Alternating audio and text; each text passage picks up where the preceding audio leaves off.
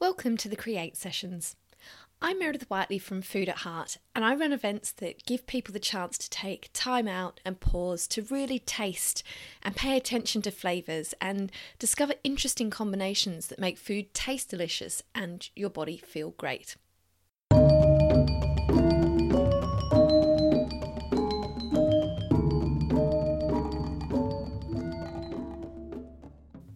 Create Sessions are a series of interviews with people that I think are doing really interesting and creative things in food. And today's session is an interview with Natasha Marks from AVM Curiosities.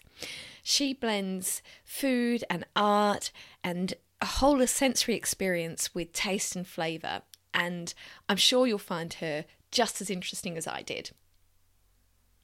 Today I'm sitting outside in bright sunny London, which I don't get to say very often, with the wonderful Natasha Marks. And we're going to be talking all about what she does because I think it's really curious, which is even in her name, and I think curious in a good way. So, first of all, actually, if I can just get you to introduce yourself, Natasha, and tell me a little bit about what it is that you do. Um, so, I run a company called AVM Curiosities, um, and it's a company or practice really that uh, fuses food, art, and history uh, through events and tasting menus and performances and all sorts of different things, mainly with museums and galleries. Great. And what does the AVM stand for? So the AVM stands for Animal, Vegetable, Mineral. And yeah, where did that come from? So um, when I first was thinking about starting something with um, food and art, I was interested in sort of early cabinets of curiosity, the idea of the museum as a more sensory space, as a sort of universe in a box. And I thought, well, animal, vegetable, mineral can be anything. That whole sort of process of classification, but also mixing things up, having the juxtaposition of things, and this whole sort of, you know, cabinets curiosities, you'd be led around, um, be taken on a tour, the people to really show off their collections, and they had a, an identity all of its own. So that was something I wanted to bring into the gallery space, but through food. Great. So tell me about how you got into food and I guess the beginnings of your love of food. And you've also taken us a slightly unusual route with it. So you're, you're not kind of a chef or a food writer. You're doing yeah. something I think is very cool. Um, so yeah, I'd love to know how you got to the place where you are now. Yeah, well, it's sort of you know following your feet a little bit. It was real real luck. I did an art history degree at Sussex University, uh-huh. um, and Sussex is partnered with the V&A. So Every year, the final year courses are taught by V&A curators, depending on who is free. Um, and I had messed up my first year of university, so I'd had to restart again. Um, but if I had done it the first time, I would have been doing Chinese ceramics in my final year. But because I messed up that first year, I ended up doing food history uh-huh. and uh, taught by the silverware curator at the V&A. So it just changed everything I was into. I ended up writing my dissertation about jelly and um, going to work for Bompas and Parr after, after university and just getting into this whole world that I had never thought had existed. Tell me some interesting facts about jelly. well, jelly, I mean, my essay was called From the High Table to the High Chair. Mm-hmm. So it was the cultural demise of jelly and the sort of jelly renaissance that we're going through right now. Um, but, you know, jelly, uh, you know, if you go back to the 16th century, a jelly used to cost the same amount as a portrait. So it was a real status symbol. Um, so you were really showing off through desserts, you know, not just jellies, but sugar sculptures or anything creating around sugar. That whole state, the idea you could show your power through ice cream, I think is really exciting. Wow. so, how did you go from jelly to developing the business that you have now?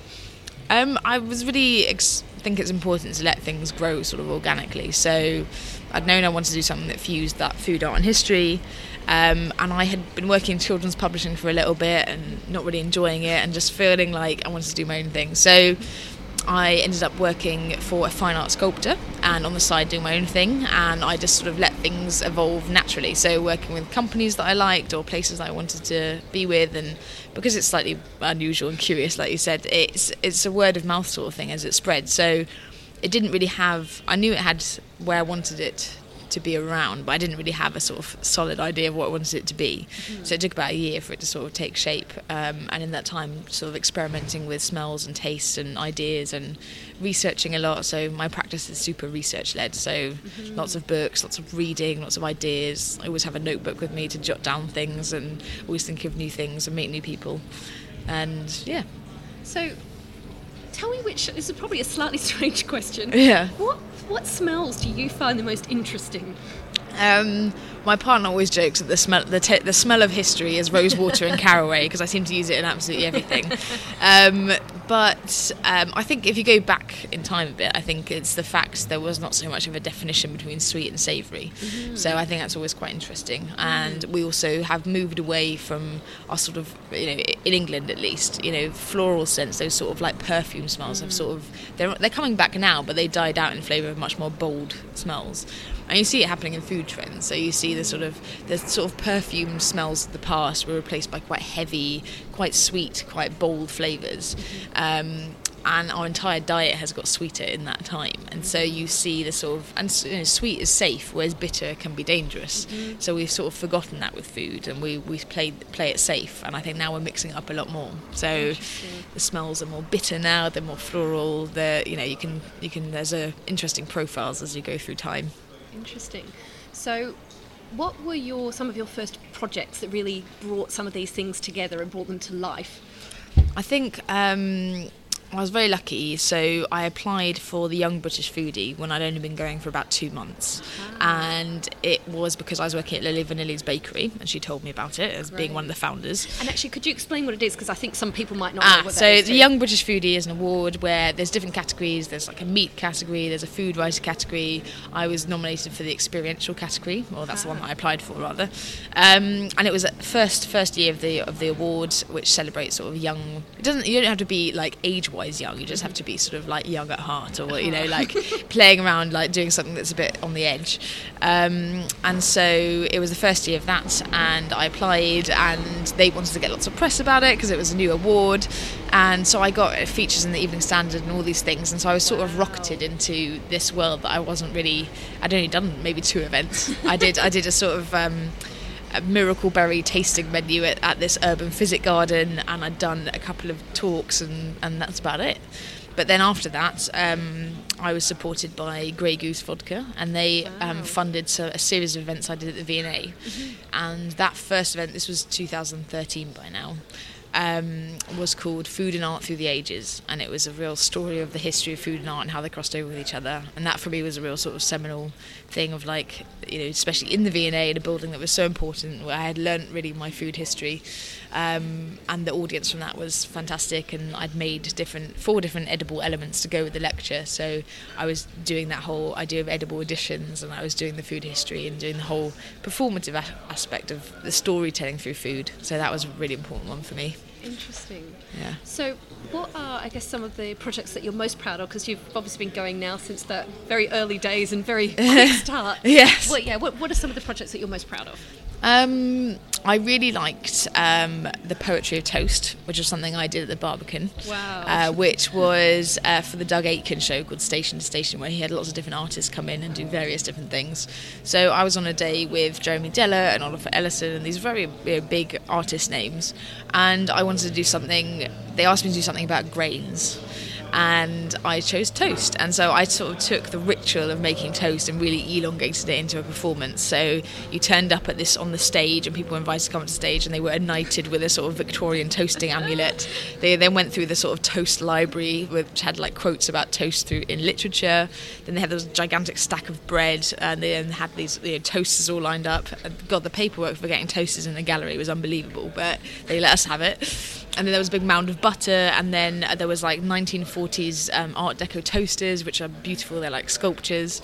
And then at the end, I had laser cut some of the quotes from the toast library into, onto um, plastic, mm-hmm. and so then people put that over their toast and stenciled it with cinnamon or with or with cocoa. Amazing. And so people were walking around, and the and the gallery gave us permission to eat in the gallery. So wow. you you have all these hundreds of people walking around eating toast while looking at Jeremy Deller's artwork or listening to a band or like looking at some ceramics and that idea of making the alien space of the gallery homely was one of the best things about it. That's very cool. So that was that was a favourite. And then also I did some edible bubbles at the V&A for um, Alexander McQueen's uh, late. Wow. Because the, the lead quote in the catalogue for the McQueen show was the fashion world's like a bubble that I just want to burst. And I thought that's a good that's a good one. Nice. So I had this sort of black murky liquid, so I dyed it black, and then as I went through the bubble machine, it turned into these clear bubbles that then people could eat out of the air. Wow. So I thought McQueen would like that sort of grotesque and beautiful alongside each other and people, it was like a feeding frenzy. And there was a soundtrack as well that matched with it. So it sort of hyped people up from this very lovely, sort of bubbly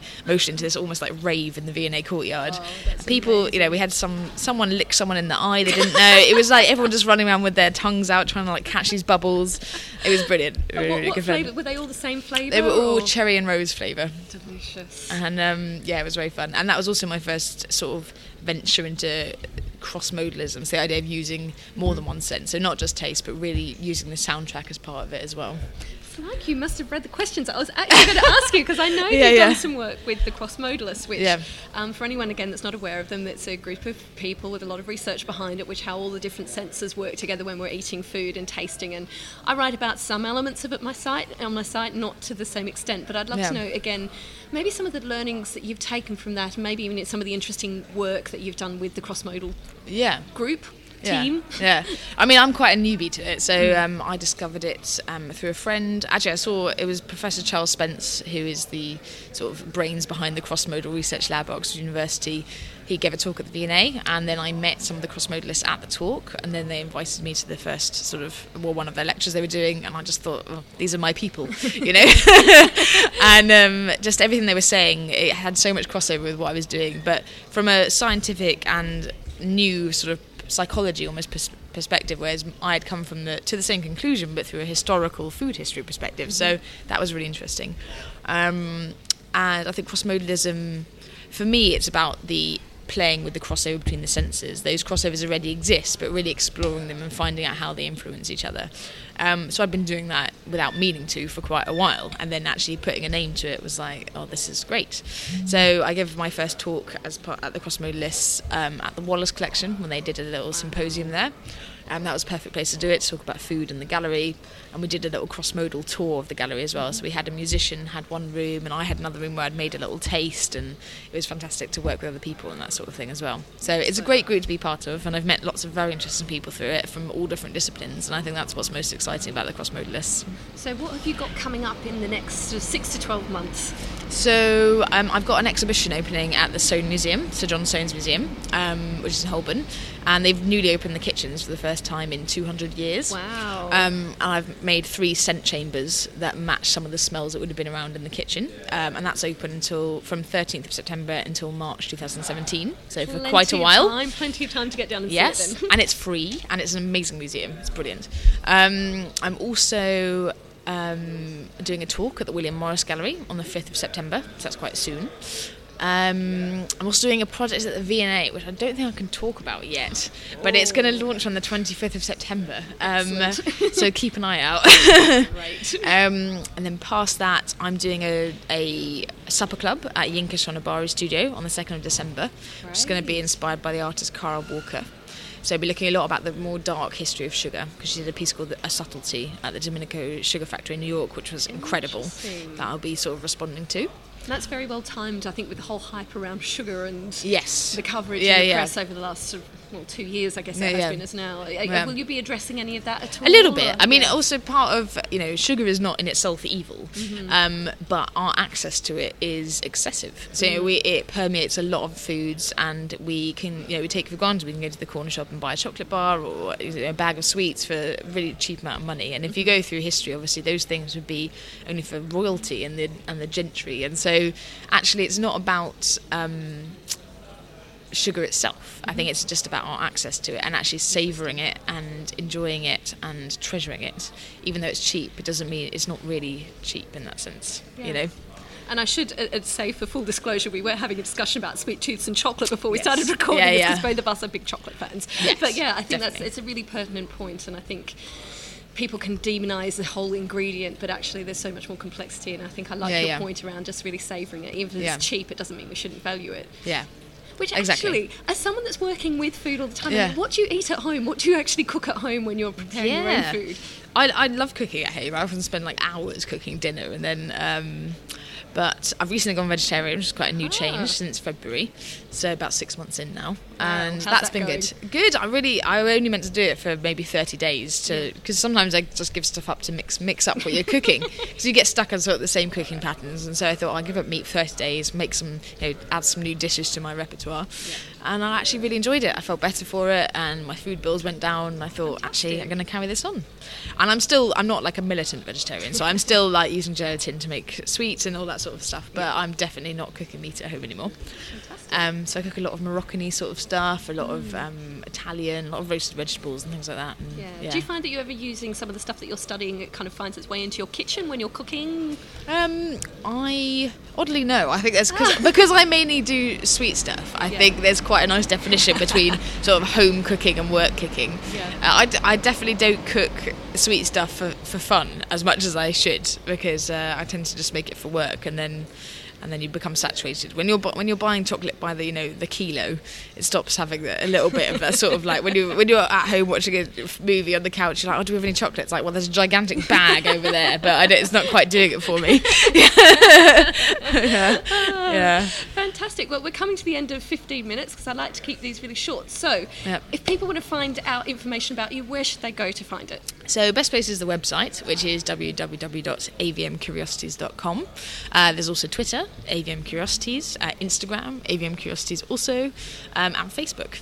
Fantastic. Well, thank you so much. And I definitely recommend everyone getting down and seeing some of the shows. I actually met Natasha when she was uh, had a whole table full of aphrodisiacs, which included potatoes, interestingly. So I thought it was fantastic. I'm going to be heading down to the museum over the next few months once it's open. So get down there, but otherwise have a look at Natasha's website. Thank you very much. Thank you. Thanks very much for listening to today's Create sessions. If you'd like to find out more about Food at Heart, go to foodatheart.co.uk. And as Natasha mentioned, if you'd like to find out more about AVM Curiosities, go to www.avmcuriosities.com.